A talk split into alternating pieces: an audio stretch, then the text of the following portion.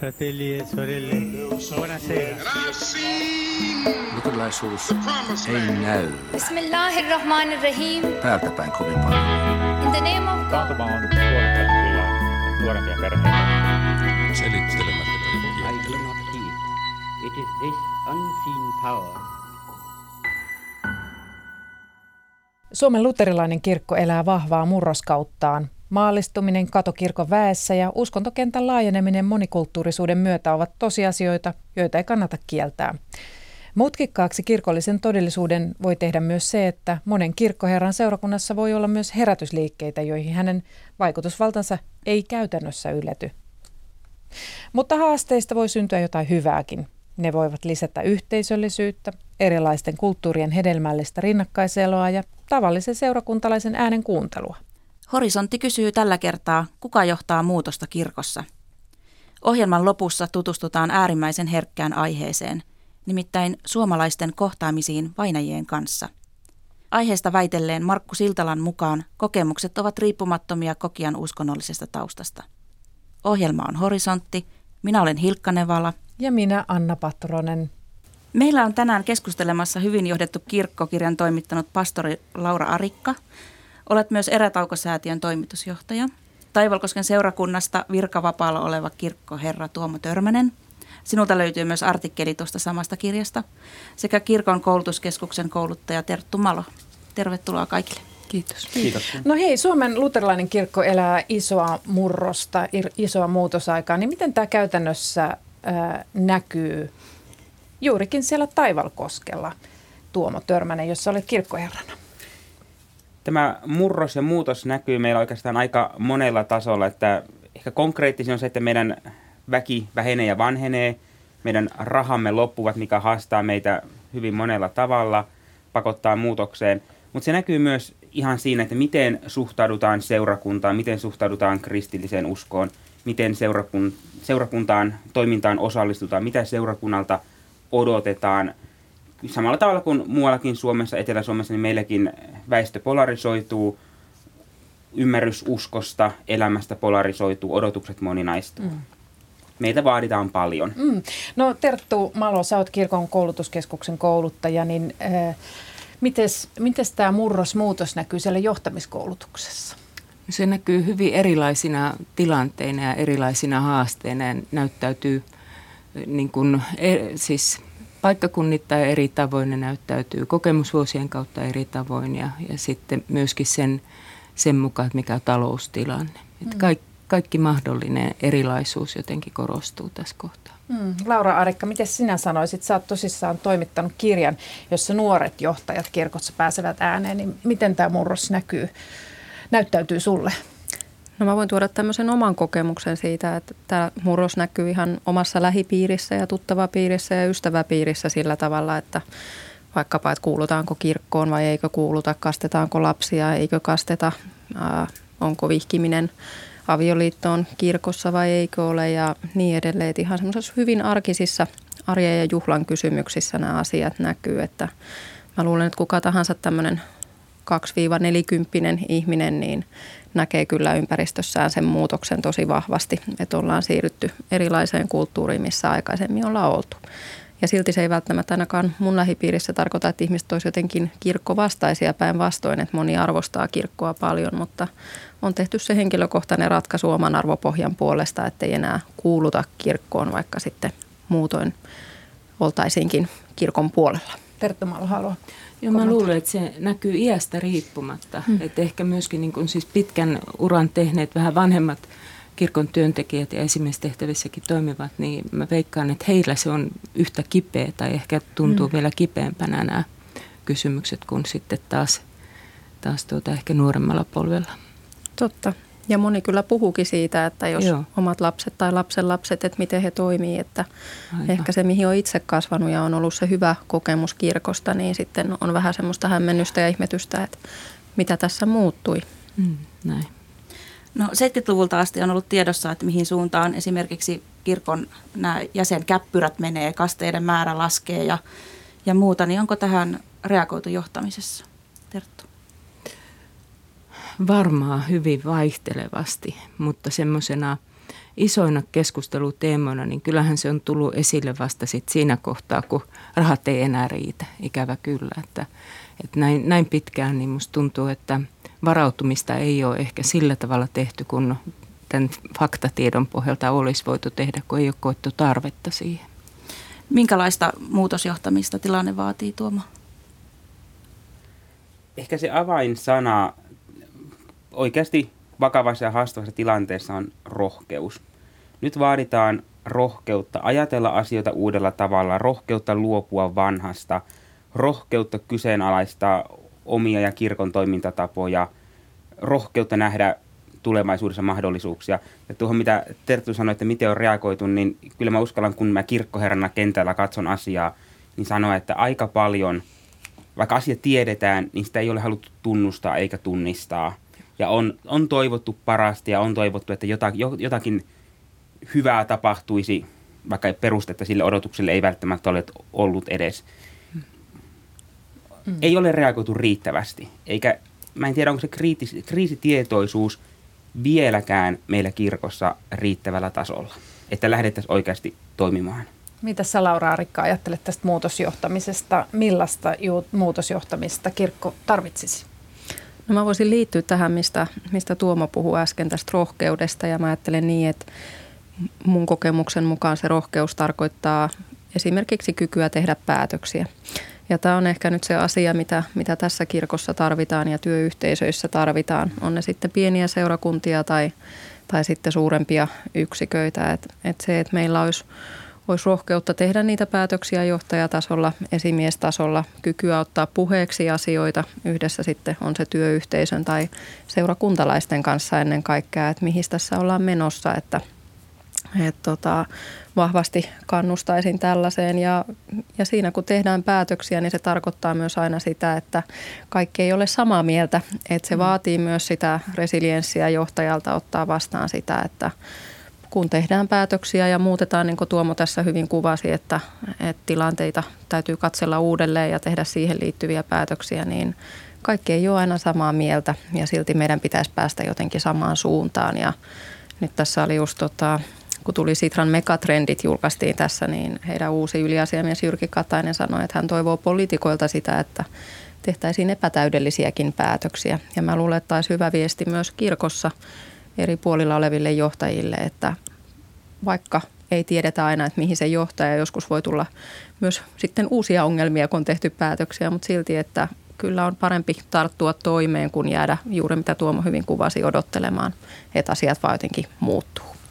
Joo, ehkä se suuri haaste on siinä, että siis teollisuudessahan kun oltiin näissä kriisitilanteissa aikana, niin paljon ripustauduttiin siihen, että odotetaan näitä pelastajia ja suuria johtajia, todella sitä, joka, joka tietää, mikä suunta otetaan, niin, niin että jos se olisi kirkossa mahdollista jotenkin irrota siitä, että siis se on yksilön kysymys tämä muutosjohtaminen, että se nähtäisi sellaisena – niin kuin työyhteisön organisaation kysymyksenä, jolloin siihen tulee ihan erilainen voima ja pohja siihen uusiutumiseen ja se ei ole enää niin yhden ihmisen osaamisesta kiinni. Mä luulen, että meillä tällä hetkellä se haaste myös kirkossa ja meidän kirkon johtamisessa, se muutoksessa on se, että meillä kirkossa on sellainen kulttuuri, että me tyydytään hirveän vähän. Meillä ei ole kunnianhimon taso erityisen korkealla se potentiaali, mitä olisi mahdollista tehdä, mihin olisi mahdollista vaikuttaa, mitä olisi mahdollista toimia, niin me ei käytetä sitä. Että jos vaikka mitään Jumalan palvelusta, kuinka vähän meillä tällä hetkellä osallistutaan Jumalan palveluksiin, niin siinä olisi, jos me oikeasti käytäisiin, otettaisiin härkää sarvista kiinni ja lähdettäisiin te, lähdettäisiin tekemään, niin me pystyttäisiin paljon parempaan. Me tyydytään aivan liian vähän. Mm. Laura. Joo, tähän Jumalan palveluksiin tämä on mun mielestä tärkeä ja erityinen osa kirkon työtä.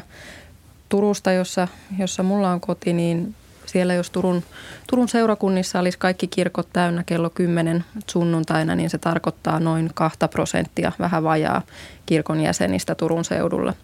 Et mä nostaisin tähän niin sen lisäksi, että mitä meillä tapahtuu siinä kokoavassa ja hengellisessä toiminnassa tai työyhteisön sisällä, niin nostaisin sen kysymyksen, että entä ne 98 prosenttia – he kaikki muut, jotka ovat edelleen jäseniä, jotka kertoo meille koko ajan arkisilla valinnoillaan, että minkälainen se tilannekuva on, niin miten heitä kuullaan ja miten heidän kanssaan käydään vuoropuhelua. Mm.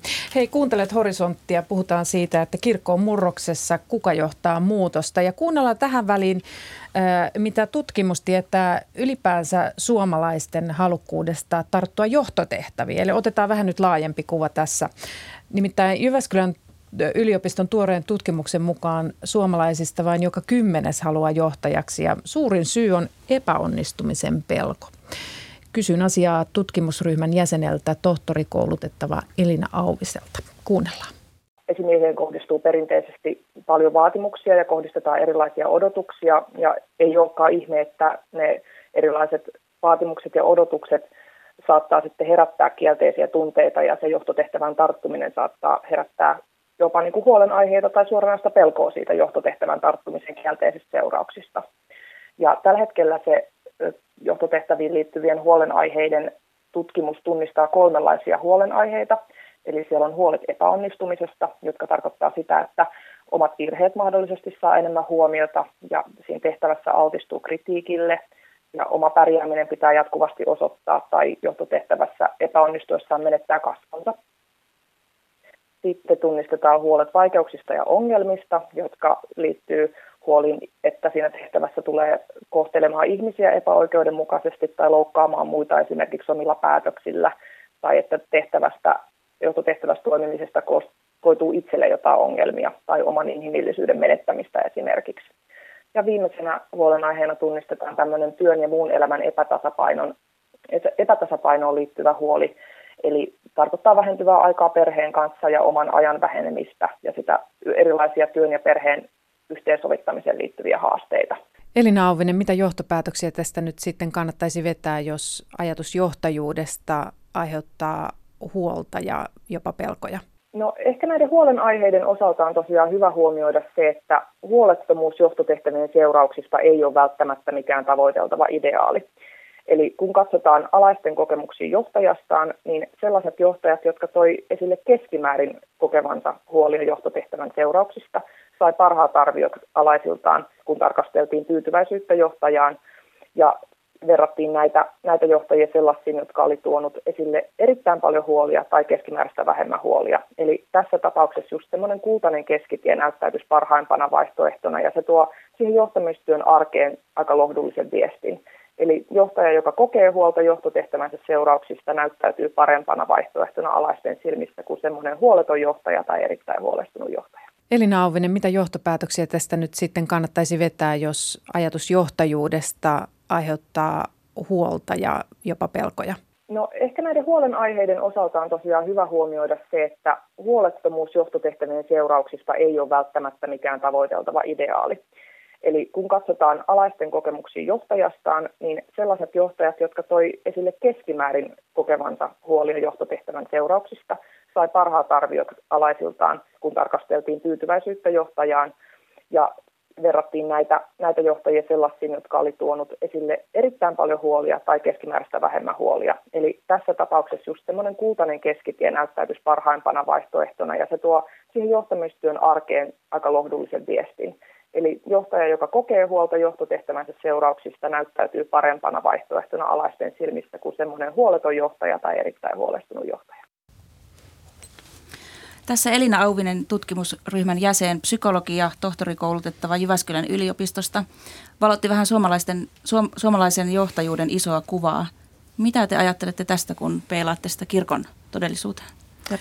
Tähän kuulostaa ihan samantyyppisiltä niin kuin haasteilta tähän johtamistehtävien kiinnostavuuteen, kuin mitä siis on 90-luvullakin myös voitu todeta, että ne ei kiinnostanut just siksi, että siinä on se vaativuus ja, ja tämä yksin tekeminen. Ja kyllä tämä ihan aidosti niin myöskin kirkon kohdalla niin haastaa siihen, että miten me voidaan toimia niin, että näihin tehtäviin halutaan. Mitä pitäisi tehdä toisin? Entäs Tuomo ja Laura? Itse aloitin aikanaani Taivalluksen kirkkoherrana 28-vuotiaana aika kokemattomana pappina siinä vaiheessa. Ja kyllä se oma kokemus oli, että näitä haasteita totta kai on ja nämä on ihan todellisia, mitä Elina Auvinen luetteli, tunnist, tunnistan nuista monet. Mutta jos kirkkoherran tehtävää kirkossa mietitään, niin kyllä yksi ongelma myös, että kirkkoherra pyritään nostamaan kyllä kohtuuttoman korkealle jalustalle ja halutaan, ehkä me kirkkoherrat sen teemme, luoda kirkkoherran virasta niin kohtuuttoman vaativa kuva – mitä verrattuna siihen, mitä todellisuudessa on. Se on vaativa virka kieltämättä, mutta se on ihmisen kokoinen virka. Ja siinä tekemällä kyllä myöskin oppii. Et siinä mielessä haluan ehkä myöskin rohkaista heitä, jotka miettivät, että voisiko heistä olla kirkkoherraksi, että kyllä teistä voi olla kirkkoherraksi, jos koet johtamisen omaksi asiaksesi. Mikä tämä tämmöinen jalustalle nostaminen, mi- mistä tämä on peräisin? Se on varmasti vanhaa kulttuuria, tämmöistä niin myöskin kirkkoherrojen oman arvon tunnon kohottamista väärällä tavalla. En, minä kiistä, etteikö kirkkoherran virka ole vaativa. Se on hirveän, se, se on tehtävä, jossa on hyvin monenlaisia osa-alueita. Siinä joutuu jakautumaan hyvin moneksi. Ja jos miettii, että yleensä nuoret kirkkoherrat, se ensimmäinen kirkkoherran paikka on useimmin pieni seurakunta. Siellä ei ole kirkkoherralla niin sanottua omaa kabinettia tukihenkilöstä, vaan se kirkkoherra tekee hirveän monta asiaa sen perusseurakuntatyön lisäksi. Ja se on ehkä se kysymys, että miten me voisimme tukea niitä juuri aloittaneita, usein pienten syrjäisten seurakuntien kirkkoherroja jaksamaan, kehittymään, menemään siinä omassa työssään eteenpäin. Joo, mä mietin tota, mun oma johtajakokemus on sellainen, että mä kasvoin johtajuuteen partioliikkeessä nuorena. Nuorena ja sitten kun tulin kirkkoon töihin, niin mä oon tämmöinen nykyaikainen työntekijä, että mulla on tässä viimeisen kymmenen vuoden aikana ollut noin 20 eri työtehtävää, että mä oon nähnyt monenlaista johtajaa ja johtajuutta ja, ja tota, mietin, että että juuri tämä niin kuin inhimillisyys ja jotenkin se ihmisyys siinä johtamisessa, niin kyllä se on tehnyt aina suurimman vaikutuksen siinä, niin kun itse ollut työntekijänä ja pohtinut sitä esimiestä tai johtajaa tai miten hän on toiminut, että on samaa mieltä Tertun ja Tuomon kanssa siinä, että myös se, että nämä on ihmisen kokoisia virkoja ja niissä on ihminen, jotka hoitaa sitä tehtävää, että se on tärkeää huomioida. Ja nyt sitten myös tästä niin kuin asemasta, että meillä on kirkossa tietty hierarkia varmaan niin kuin historiallista tiettyä painolastia myöskin, mutta, mutta mietin myös tätä tutkimustulosta siitä näkökulmasta, että, että kun me puhutaan myös siitä, että seurakunta on yhteisö tai kirkko on yhteisö, niin miten me tuetaan niitä johtajia. Ja silloin puhutaan myös koko työyhteisöstä, että kritiikkiä tulee aina ja, ja kun tehdään niitä päätöksiä, niin ollaan myös eri mieltä, mutta että miten me sitten niiden kanssa eletään, että kaikesta päätöksistä ei olla samaa mieltä ja miten me kukin itse toimitaan. Me tehdään joka aamu itse se valinta, että miten me tällä, tänä päivänä toimitaan, että ollaanko me rakentavia vai kriittisiä vai, vai hyvällä mielellä vai, vai jotenkin alaspainettuja ja miten me lähdetään sitä yhteistä seurakuntaa ja yhteisöä rakentamaan. Et mun mielestä on myös tällä hetkellä koko yhteisön kysymys, että miten me vietäisiin tätä asiaa yhdessä eteenpäin. Tertumalo. Ja nämä kysymykset, mä veikkaan, että ne on siis kaikille, jotka on johtamistehtävissä työskennelleet, niin, niin tuttuja jossain vaiheessa tai semmoisina ihan ydinkysymyksinä, joita joutuu koko ajan ratkomaan. Se oleellinen olisi se, että, että miten nämä yhdessä sitten nämä asiat katsotaan. Että myötätuntoinen johtaminen ja arvomaailma, siis tämä liittyy myöskin tähän johtamiskulttuurin murrokseen, joka on laajempikin kuin kirkon sisällä tapahtuva. Että miten ylipäätänsä johdetaan hyvin – näitä nykyisiä työyhteisöjä, jotka on kompleksisia ja mutkikkaissa kysymyksissä ja haasteissa. Niin, no tästä tutkimuksesta kävi ilmi, että, että mitä enemmän työyhteisö sallii virheitä, sen helpommin ihmiset uskaltautuvat hakea johtotehtäviin. Niin miten kirkossa, sallitaanko virheitä? Tästä on silleen olennainen kysymys, että Mä luulen, että tässä puhutaan muustakin kuin johtamisesta, myös siitä, mitä mä teen työntekijänä. Ja mä luulen, että tämä sama pelko ja epäonnistumisen pelko liittyy myös usein niihin ihan kenen tahansa kirkon työntekijän tehtäviin. Ja tässä mä mietin, että, että kyllä me ollaan ei pelkästään niin, että tarvitaan muutosjohtajuutta, vaan me tarvitaan myös muutosalttiita ja muutokseen mahdollistavia työntekijöitä ja sitä ajatusta, että, että johtaminen on muutoksessa, mutta niin on myös kirkon työntekijyys muutoksessa.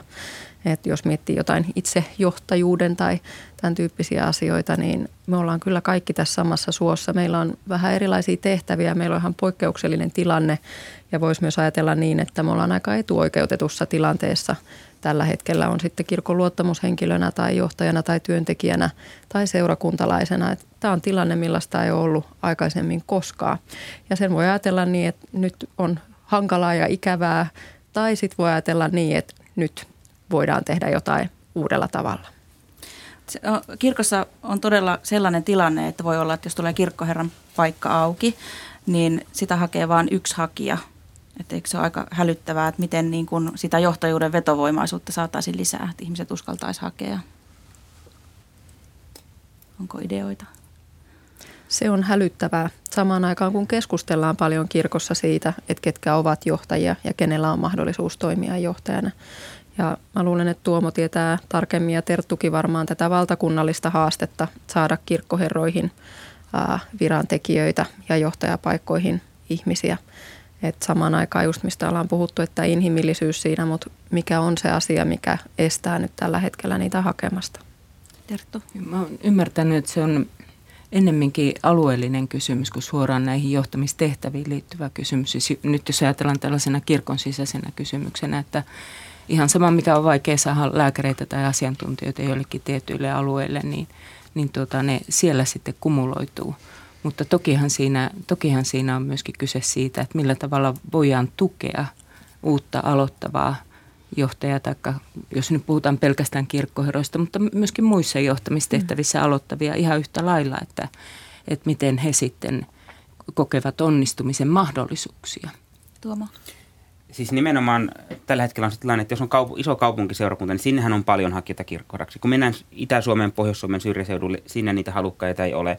Ja se, mä uskon, että se aika usein liittyy nimenomaan siihen, että ne seurakunnat, mihin on vaikea saada kirkkoherraa, ne on pieniä syrjäisiä maalaisseurakuntia, missä se kirkkoherran työn kuva on hirvittävän laaja, se vastuu on laaja ja se on ehkä se, mitä pelätään. Ja siinä Terttu sanoi aivan oikein, miten näitä kirkkoherroja voitaisiin tukea.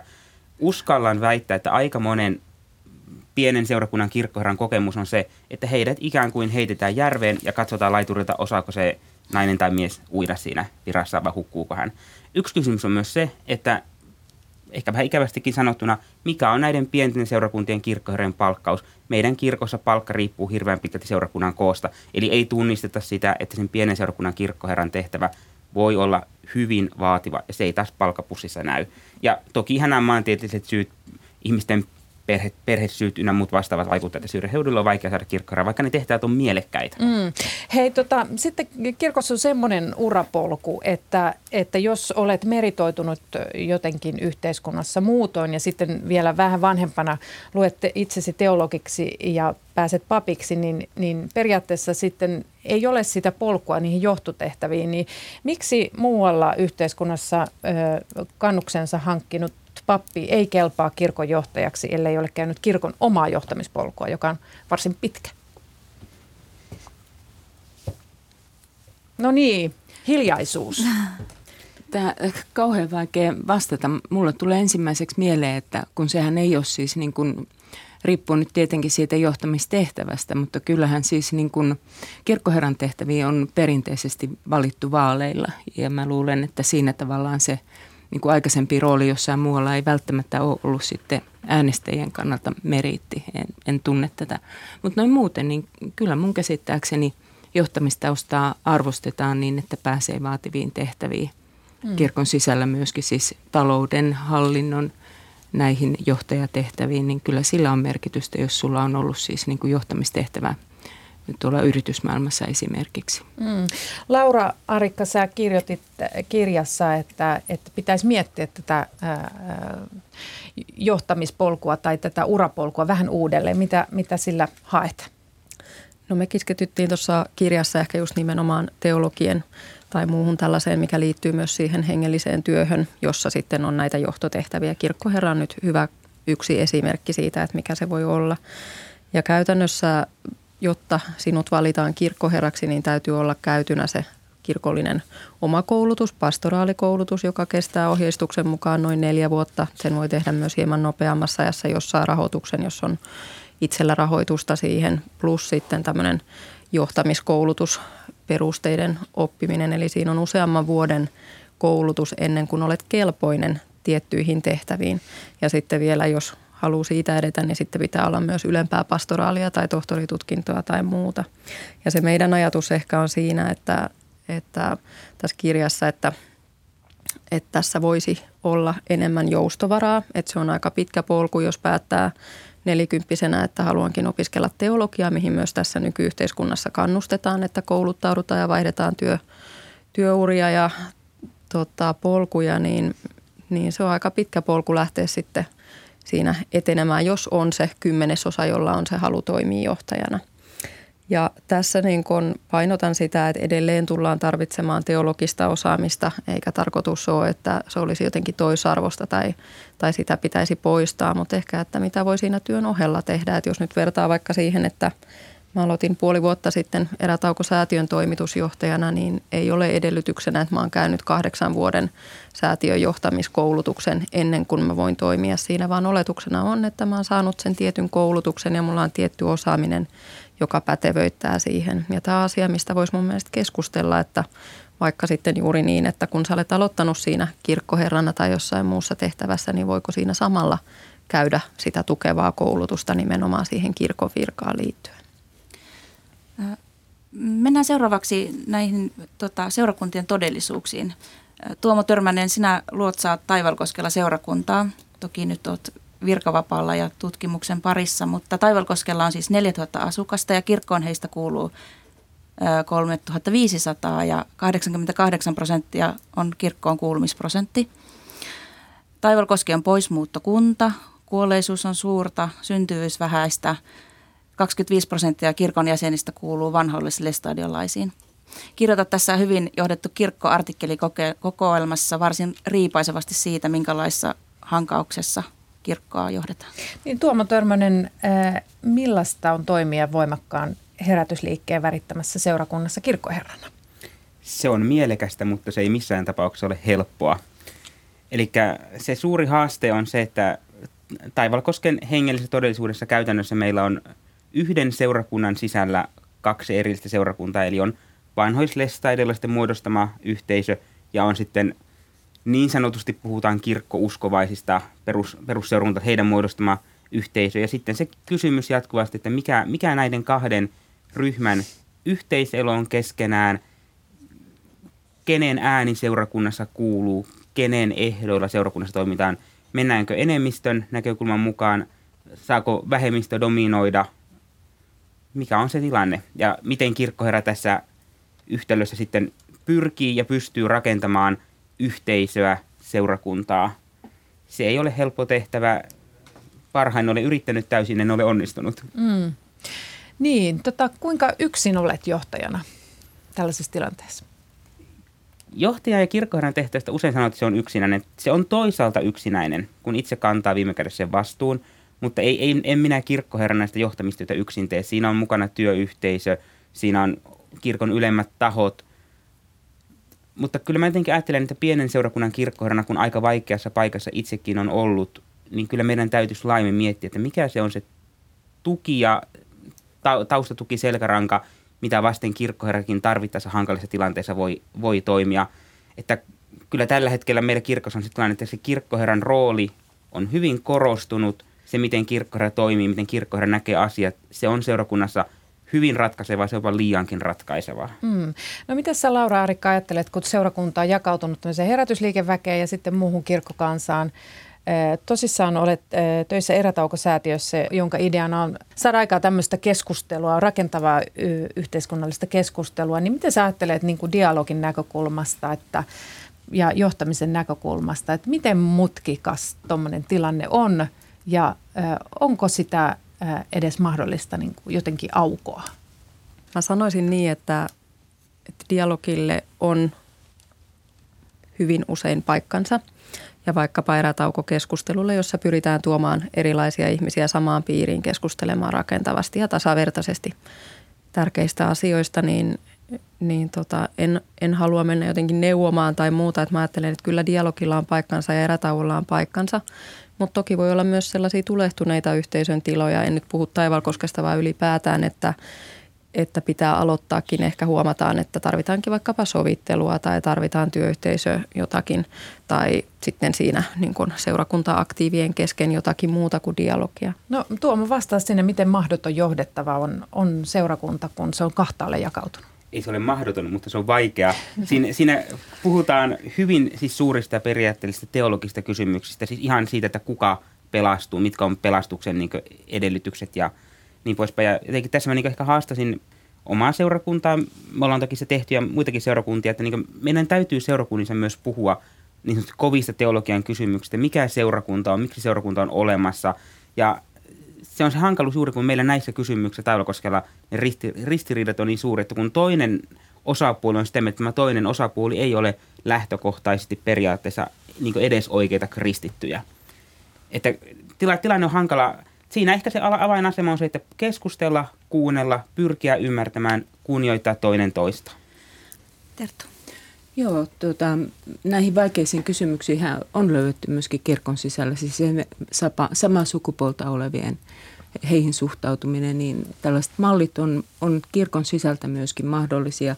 Kunnioittava keskustelu ja ihan aidosti, jos löytyy vain tahtoa hakea siihen toisen tyyppinen suhde, niin kyllä, se, kyllä siihen välineet löytyy. Tuomo, sen vaikean tilanteen keskellä kuitenkin saanut kirkossa käynnin tuplaantumaan siellä Taivalkoskella. Ja, ja, ja sinut kirkkoherrana valittiin, tai siis valittiin vuoden taivalkoskelaiseksi vuonna 2017. Että mit, mitä jotakin olet saanut aikaiseksi ja miten teit sen?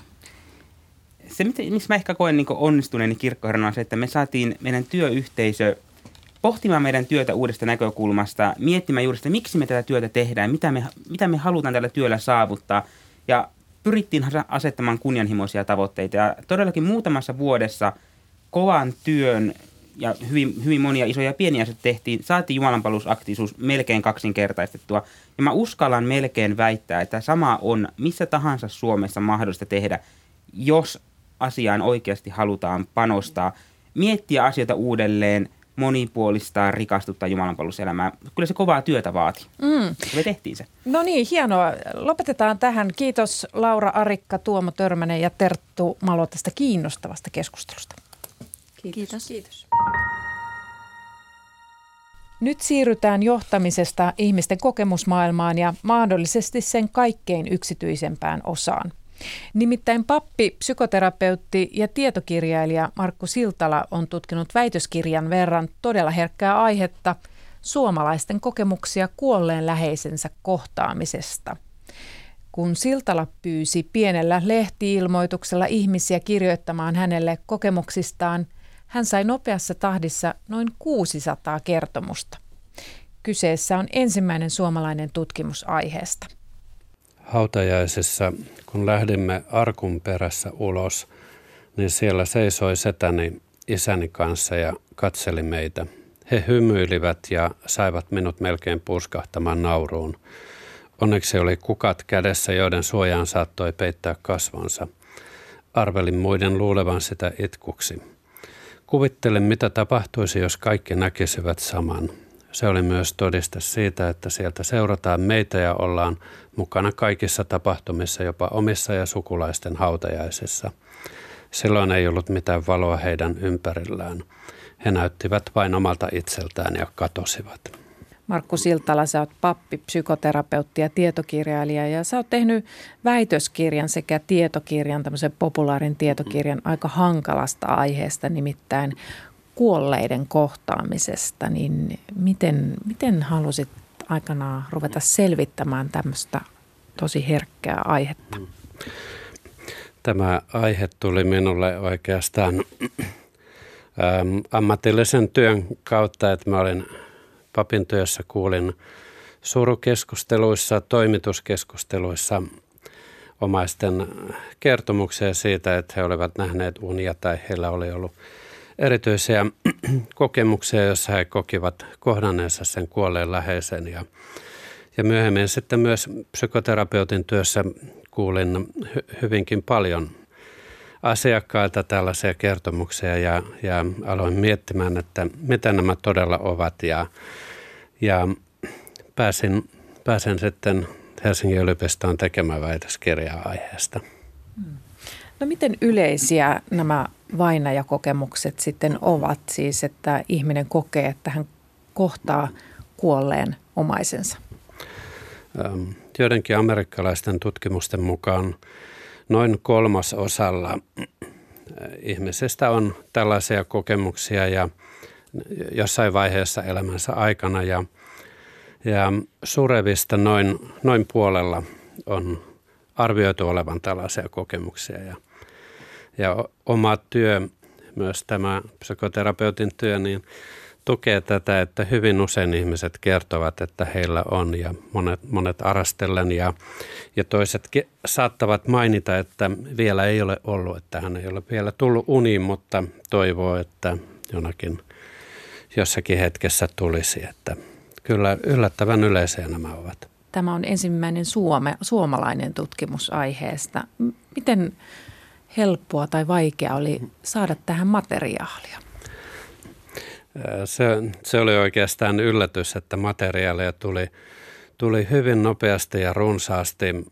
Minulla oli lokakuussa 2013 oli useimmissa lehdissä, mutta esimerkiksi kirkko- ja kaupunkilehdessä oli pieni ilmoitus tästä tutkimuksesta ja se oli keskiviikkopäivä ja perjantaina postiluukusta ilmestyi 39 kirjettä käsin kirjoitettu ja vanhalla kirjoituskoneella kirjoitettu ja Kaiken kaikkiaan sain yli 200 ihmiseltä yhteensä 600, yli 600 kertomusta ja, ja tuota, tämä oli poikkeuksellista kaiken kaikkiaan, että näin, näin paljon tuli aineistoa.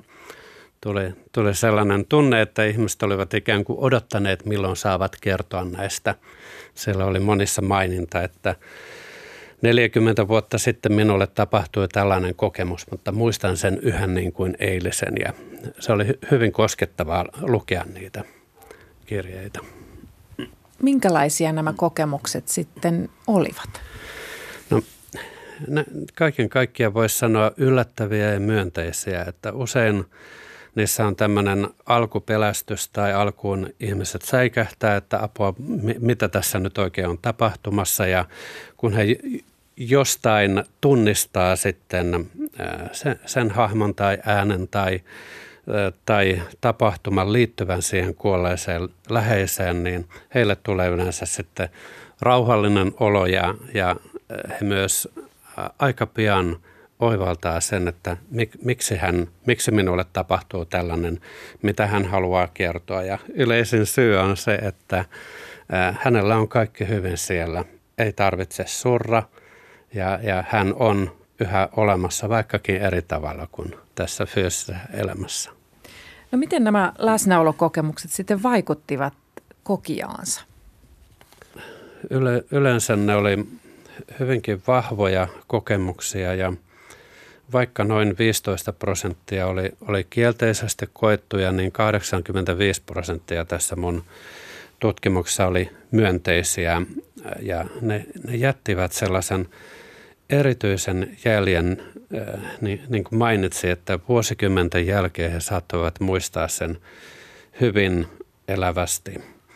Ja tuota, se, mikä oli myös hyvin, hyvinkin mielenkiintoista, että nämä, nämä kokemukset tavallaan uudelleen määritti sen suhteen siihen kuolleeseen, kun he olivat läheisen kuoleman jälkeen olleet elämässä siinä ajatuksessa, että hän on nyt poissa, häntä ei ole enää ja hänen ei voida olla yhteydessä ja kun kun tämä kokemus tapahtui, niin se oli ikään kuin vastaus siihen, että mitä jos vielä kerran saisi kohdata hänet. Ja se kokemus hyvin monilla oli tällainen, että niin kuin olisi kohdannut hänet aidosti, todentuntuisesti, niin tämä, tämä ikään kuin elvytti uudelle tasolle tämän ihmissuhteen. Että se, se oli hyvin, hyvin niin kuin merkittävä asia tässä, miten, se, miten nämä kokemukset vaikutti näihin.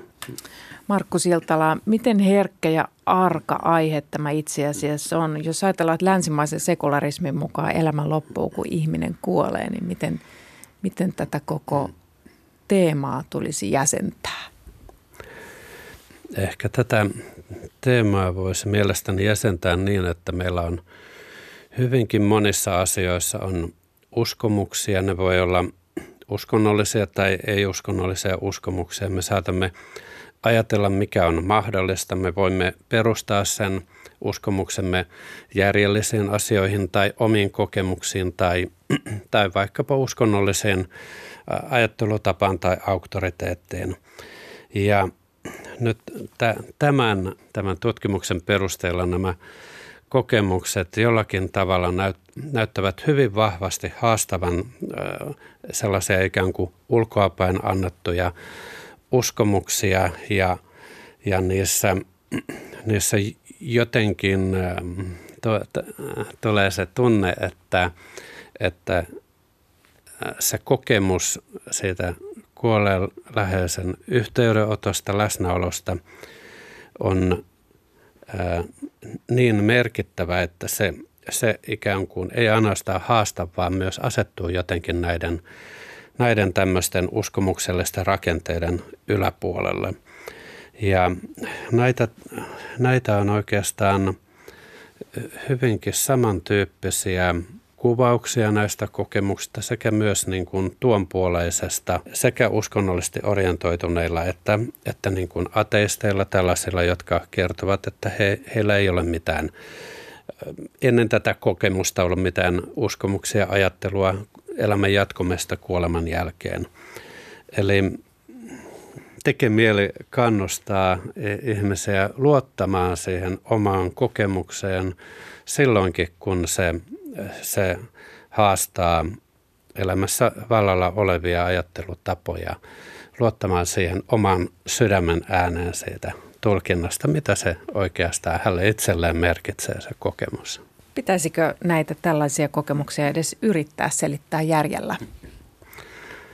Se on, se on hieno kysymys pohdittavaksi. Meillä on paljon muitakin asioita, osittain varmaan tunteet, rakkaus, sellaisia, joita me emme pysty järjellä selittämään, mikä sen voimavahvuus on ja, ja tota, minun mielestäni ei, ei tule yrittää selittää järjellä näitä kokemuksia, vaan luottaa siihen omaan tulkintaan kokemukseen ja, ja miettiä myös sitä, että millä tavalla tämä kokemus voi kannustaa kantaa siinä omassa arjessa. Ja tuota, se, mikä on, on myös mielestäni haastamassa tämmöistä järjellistä selittämistä, että näissä kokemuksissa hyvin usein tapahtuu semmoista lähentymistä sen, sen edesmenneen kanssa sillä tavalla, että joku asia on voinut jäädä painamaan elämään jäänyttä. On ollut sellainen tilanne, että olisi vielä halunnut jostakin puhua. Ja nämä kokemukset ovat sitten korjaavia, jossa se ihmissuhde lähentyy.